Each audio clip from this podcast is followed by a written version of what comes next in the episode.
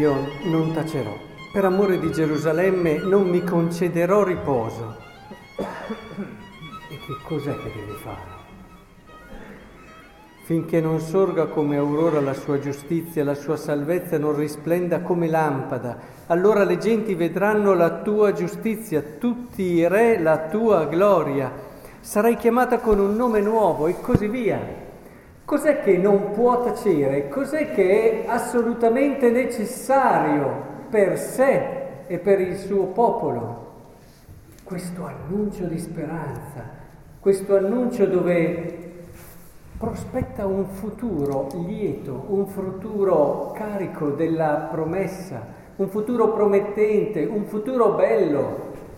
Non posso tacere per amore di Sion, lo devo annunciare questo futuro sarai una magnifica corona nella mano del Signore. Notate anche i tratti poetici di questo brano.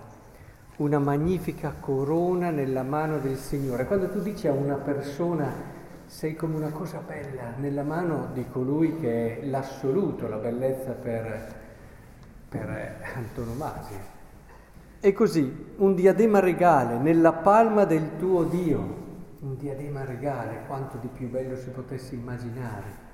Nessuno ti chiamerà più abbandonata, problema di sempre, essere soli, essere, sentirsi senza un destino, senza un'origine, senza una prospettiva. Nella tua terra sarà più detta devastata, perché il Signore troverà in te la sua giustizia. E la conclusione meravigliosa sì, come un giovane sposa una vergine, così si sposeranno i tuoi figli. Come gioisce lo sposo per la sposa, così tutti. Provate a tornare chi ha vissuto questi momenti a quegli attimi lì, quando ti sei innamorato, quando questo innamoramento si è trasformato in una promessa per sempre e hai sentito che la tua vita apparteneva a un'altra persona che rappresentava per te un orizzonte di significato e di senso assoluto. Bene, è importante questo, è importante questo.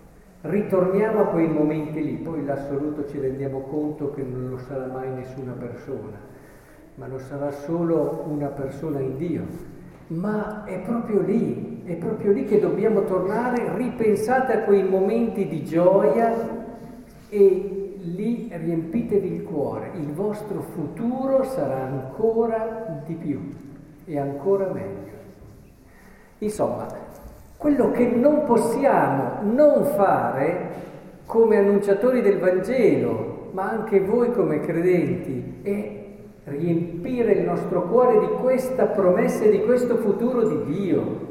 Non possiamo non raccontare al mondo quello che lo aspetta.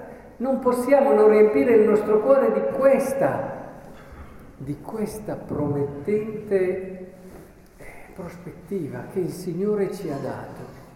Del resto il salmo responsoriale continua, cantate al Signore un canto nuovo, canta, quando è che si canta che si ha il cuore nella gioia, nella letizia? Cantate, cantate, questo è lo spirito del cristiano, in questo ci devono vedere. Provate a pensare se una persona che è in ricerca di fede vedesse in noi solo serietà, preoccupazione e paura. Ma secondo voi Guardate che è giusto che ci comportiamo bene, eh, ovvio, e che cerchiamo giustizia, come ci ricorda il Papa, la legalità e tutto. Ma guai se questo viene fatto senza quella gioia che ne dà, come dire, il senso e lo spirito giusto. A volte vedo dei cristiani molto impegnati, eccetera, ma così seri, così scuri, sempre lì a guardare quello che gli altri non fanno, sempre lì a vedere quello che va e non va, a brontolare per la situazione del mondo. Ma che, che annuncio è questo? Che annuncio è? Vi sorprendete che la gente poi dopo non si avvicini? Ma io no. Ma io se mi presentassero un cristianesimo così me la do a gambe. e cerco di vivere al meglio i pochi anni che ho facendo tutto quello che posso e tutto quello che voglio. È importantissimo che ricordiamo prima di tutto come è decisivo riempire il nostro cuore di questa promessa di questo, ma chi me lo fa fare? Di comportarmi bene, chi me lo fa fare? Solo il senso di giustizia è buono, ma è poco, è poco.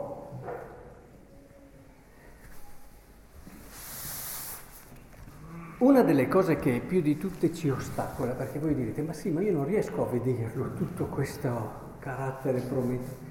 Ecco, un consiglio che ci dà qui la lettera di San Paolo ai Corinzi è quello di imparare a valorizzare le diversità.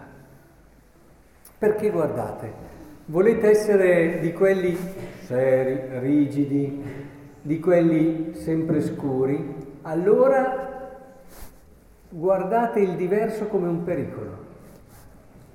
State tranquilli che troverete sempre dei motivi di preoccupazione, dei motivi di allerta, dei motivi di... ma sempre. Poi anche la diversità chiude la mente, chiude la mente, ma senza adesso andare a scomodare i problemi di cronaca. Proviamo solo a fermarci in una famiglia, in una comunità, eh, quando anche al lavoro, mettiamo il lavoro, dai, al lavoro c'è chi è un po' diverso, detto che ah, sicuramente sbaglia, è, è meglio sicuramente come penso io, come faccio io, che non è vero, che non è vero. Magari da colui che fa in modo diverso ed è diverso, puoi cogliere tratti che pur nella tua ricchezza, eh, devi ammetterlo, non sai tutto. C'è chi ci pensa con deliri di onnipotenza di essere tutto, però appunto il delirio di onnipotenza è una malattia. E, oppure in una comunità dove c'è magari un gruppo che fa determinate cose, le persone molto convinte, molto decise, che fanno e fanno bene queste cose, però nel momento in cui c'è qualcuno che fa cose diverse o non lo consideri o addirittura lo critichi o addirittura in quel modo sottile lo disprezzi. Questi atteggiamenti, questo stile è uno stile che ti chiude la possibilità di riconoscere la bellezza che hai davanti e soprattutto di riempire il tuo cuore. Allora sì, fai tanti servizi, ma se andiamo a scavare, scavare, perché li fai? Andiamo a scavarci, abbiamo il coraggio di andare a scavare. Perché li facciamo? È il rischio appunto di mettere se stessi anche nei propri servizi è altissimo. Invece un criterio che ci garantisce, che ci tiene liberi, che ci mantiene liberi da questa tentazione è proprio quella invece di vivere con gioia il proprio servizio, valorizzando e apprezzando anche chi lo vive in modo diverso, chi fa un servizio diverso, sentendosi parte di una stessa famiglia. Questo è come una cartina tornasole che anche se la gente poi alla fine non riconosce quello che fai, anche se alla fine appunto non ci sono gli spazi che tu pensi dovresti avere, il tuo cuore rimane nel gaudio, rimani contento, rimani felice e annunci questa gioia. Abbiamo bisogno assolutamente e come parrocchia sarà uno dei punti decisivi della nostra pastorale di gente che fa il suo servizio con gioia che è più preoccupata del con gioia piuttosto del fare il servizio. Poi le due cose si richiamano. È essenziale questo, è essenziale. Non mi tratterrò, non potrò tacere, faccio come, faccio come ha detto qui il profeta Isaia. Per amore di Sion, per amore della mia parrocchia, non tacerò. Per amore sempre della mia parrocchia non mi concederò riposo finché non sorga come aurora la giustizia e cercherò di raccontarvi sempre di più le cose belle, le possibilità belle che avremo e che abbiamo davanti a noi, come persone, come comunità, come paese. È importante questo, fondamentale ed essenziale. E allora quello che ci ha detto il Vangelo lo capite da voi, da soli. eh, quello che ha portato Cristo è proprio questo.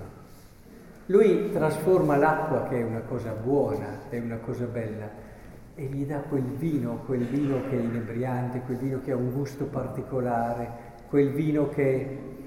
E alla fine quel vino che c'era prima viene trasformato e diventa ancora più buono. La venuta di Cristo nella nostra vita è proprio questo trasformare l'acqua della nostra umanità nel vino bello e promettente della promessa e della gioia che ci aspetta. Il vino da sempre è un, è un simbolo anche della gioia dello spirito, della serenità, di quello che... E, e, questo è proprio l'aspetto secondo me significativo, è un vino buono quello che ci ha promesso Cristo, non solo un vino che ci inebria, ma un vino che è fondato su una reale promessa. Pensate che bello, ma io a volte mi dico, ma cosa ho fatto io per essere cristiano? Cosa ho fatto per avere tanto? Cosa ho fatto per avere cose così belle e ricche? E tutte le volte che ci penso mi viene voglia come, ricordate, eh, San Filippo Neri che a volte correva, correva in mezzo alla piazza e diceva, basta Signore, basta, mi dai troppa gioia, basta, basta.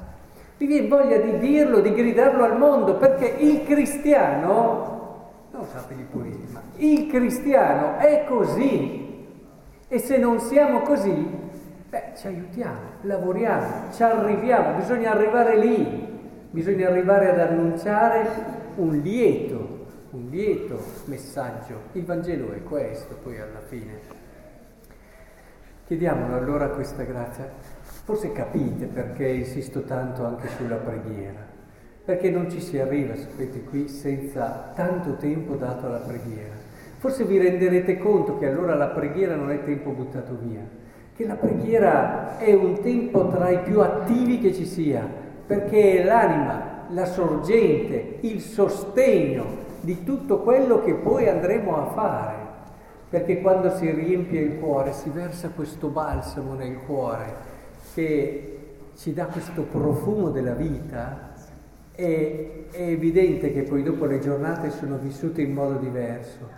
Vedi i tuoi figli, vedi tuo marito, pur nella quotidianità che a volte tende, invece tu riesci sempre a trovare profumo. Arrivi al lavoro e vedi il collega, ma è proprio quel collega che... E invece no, con questa preghiera lo vedi in un modo diverso cominci a inebriare, eccetera, è quello, è questo che veramente può cambiare il mondo. E questo è quello che io mi auguro faremo sempre di più, perché arriviamo ad essere una comunità che conquista le persone con il profumo dello star bene insieme e di quella promessa che il Signore ci ha donato.